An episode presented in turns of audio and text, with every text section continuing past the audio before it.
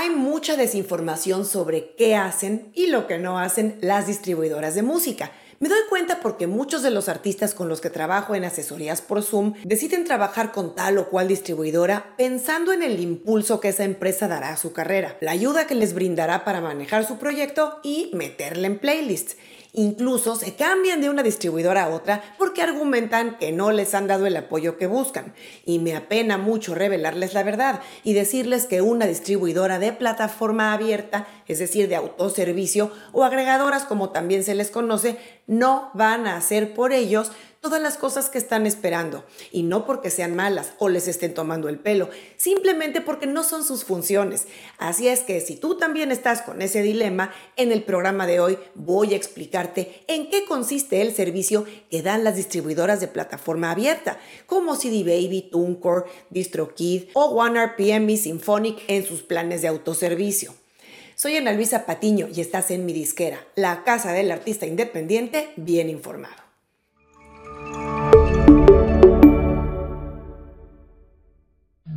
Primeramente, a aclarar la diferencia entre las distribuidoras de plataforma abierta, como las que mencioné hace unos segundos, y las cerradas o que se manejan solo por invitación, como The Orchard, InGroups, Altafonte o Believe. Estas últimas trabajan únicamente con artistas que ya tienen cierto nivel de desarrollo, de números promedio de streams y de visualizaciones en YouTube, porque les van a proporcionar un acompañamiento más cercano en el manejo de sus proyectos. A diferencia de las distribuidoras de plataforma abierta como CD Baby, TuneCore, DistroKid, Dito Music, Amuse o OneRPM y Symphonic en sus planes autoservicio, que admiten a cuánto artista o grupo quiera abrir una cuenta con ellos y usar su tecnología para publicar su música en las plataformas de streaming. Y justamente en eso que te dije está la esencia del servicio que proporcionan estas distribuidoras, en facilitarte el acceso a su tecnología para que puedas lanzar tu música en todas las plataformas gestionar ahí tu catálogo, cobrar ahí tus regalías que se generen del streaming de tu música y obviamente ellos te van a cobrar una módica cantidad a cambio. Así es, por eso también se les conoce como planes autoservicio do it yourself, autogestión. Ahora veamos una de las principales quejas de los artistas que están inconformes con su distribuidor actual, porque dicen que no les dan apoyo de marketing. Es muy fácil que un artista o grupo, cuando abre una cuenta con una empresa de distribución, asuma que obtendrá tal o cual apoyo, tal vez porque lo vio en su sitio web o en el Instagram o interpretó que así sería. Pero es primordial entender que no hay un compromiso de apoyo de marketing a través de entradas a playlist o a manejo de campañas o a tener acceso a espacios publicitarios o de alguna otra oportunidad de promoción por el costo de tu anualidad. Los recursos de marketing que ofrecen las distribuidoras de plataforma abierta son generalmente herramientas autoservicio que ellos van a poner a disposición de sus clientes en su mismo sitio web, tales como creadores de imágenes de promoción, generadores de pre-save links, botones para poder reclamar el perfil de Spotify o el canal oficial de artista en YouTube e incluso descuentos en servicios como hosting de sitios web o redes de curadores de playlist. También se puede ofrecer apoyo al artista en una distribuidora a través de información, ya sea de un blog o de una newsletter con recomendaciones y por supuesto a través de amplias secciones de preguntas frecuentes y hasta de videos informativos y tutoriales. Otra cosa que con mucha frecuencia se malinterpreta de parte de los artistas y el servicio que esperan de una distribuidora es el tema de las playlists o listas de reproducción. Los artistas se quedan en el entendido de que al contratar el servicio de tal o cual distribuidora, ellos van a enviar su música a los curadores de playlists de Spotify. Y desafortunadamente eso está lejos de la realidad, o sucede en la minoría de los casos.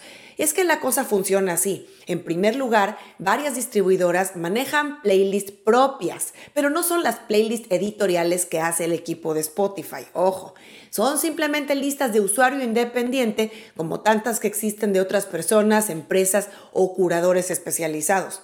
Y sí, tu distribuidora podría añadirte ahí a una de esas playlists propias si consideran que tu canción tiene lo que ellos necesitan o consideran relevante para darles espacio, porque obviamente es una oportunidad que solo le darán a una parte mínima de los artistas que lanzan música con ellos, a los más destacados, a los que han mostrado más crecimiento y compromiso para crecer su música y para ello tú deberás enviarles tu información y detalles importantes de tu música a través de algún formulario o sistema de envío que ellos manejan. Por ejemplo, Symphonic a través de su newsletter avisa cuando están buscando tal o cual tipo de música en sus playlists. O en otras, como OneRPM, lo podrías ver incluso dentro de tu mismo sistema cuando estás programando la música. También Symphonic lo tiene y otras como TuneCore y demás. Tienen un área donde tú puedes enviarles algo sobre la presentación de tu música, pero no pienses que eso automáticamente llega a los editores de Spotify y mucho menos que significará que vas a entrar a una playlist. La presentación vía Spotify for Artists o Spotify para artistas, esa siempre la tienes que hacer tú o alguien de tu equipo desde tu cuenta de Spotify for Artists. Otra idea errónea que suelen tener los artistas sobre el apoyo que da una distribuidora de plataforma abierta es que les van a manejar sus perfiles de artista y su canal de YouTube. Claro, importante mencionar que cuando la distribuidora publica la música de un artista por primera vez, automáticamente se van a generar los perfiles de artista en Spotify, Apple Music, Amazon Music, Tidal y demás servicios de streaming, así como los canales temáticos de YouTube, que es donde se ubican los audios oficiales en forma de art tracks, que son los audios con la portada. Pero en ningún caso tu distribuidora se va a encargar de entrar a tus perfiles de artista, reclamarlos, configurarlos y personalizarlos como haga falta. Es el mismo artista el que deberá encargarse de eso. La distribuidora sí podrá facilitarte el acceso a reclamar o verificar esos perfiles inicialmente e incluso solucionar algunos problemas que puedas tener de mala ubicación de tu contenido o duplicidad de perfiles, pero hasta ahí. Otra cosa que las distribuidoras de plataforma abierta no hacen por los artistas es ayudarles a subir su música o a programar sus lanzamientos. Al ser un proceso totalmente autoservicio, el mismo artista o su equipo deberán entrar al sistema, a su cuenta en la distribuidora y programar debidamente sus canciones para la fecha deseada a subir sus audios, sus portadas, poner los créditos y demás información relevante para que se publique todo exitosamente. Las distribuidoras ofrecen muchos recursos de información, tutoriales y ayuda con preguntas frecuentes para resolver todas las dudas técnicas que pueden surgir durante este proceso de programación. Y respecto al servicio de atención a cliente, que es un aspecto que muchos artistas se quejan porque no se sienten atendidos de forma personal, como por ejemplo por teléfono en una distribuidora, tengo también que decirles que las distribuidoras de plataforma abierta concentran su servicio de atención, o mejor dicho, su soporte técnico, a través de un sistema de tickets o mensajes internos en su mismo sitio web. Imagínate la inmensa cantidad de clientes que tienen las distribuidoras en sus planes de autoservicio. Sería imposible contar con empleados que los atiendan de forma telefónica y bueno, menos personalmente.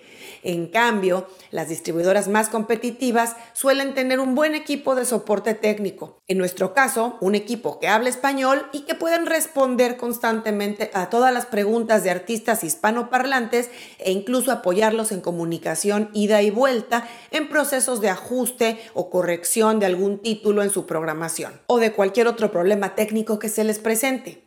Según la distribuidora y a veces según el plan que tengas, el soporte podría variar desde ser el mismo día hasta dos o tres o más días hábiles. Algunas ni siquiera dicen cuándo te van a contestar. Además, algunas tienen soporte tipo chatbots, es decir, no te responde una persona, un humano, sino en base a las palabras que detecta el sistema en tu mensaje te van a arrojar respuestas más que nada genéricas y links a recursos de información. Respecto a esto, debo comentar que los que son especialmente eficientes en esto son Symphonic y OneRPM, que tienen un sistema de soporte técnico, en mi opinión, más ágil que el resto, manejado por humanos y mucho más eficiente que en otras distribuidoras. Ya que sabes todo esto, te voy a recomendar que cuando trabajes con una distribuidora de plataforma abierta, siendo que estamos hablando de autogestión de proyectos, es primordial que saques el mayor provecho posible de las herramientas que te ofrecen. Tú las tienes que buscar. Ellos no van a estar atrás de ti para ofrecerte el servicio. La inmensa mayoría de los artistas no aprovechan de forma completa esos recursos de información de marketing autoservicio que sirven en general para profesionalizar tu proyecto. No te me quedes atrás.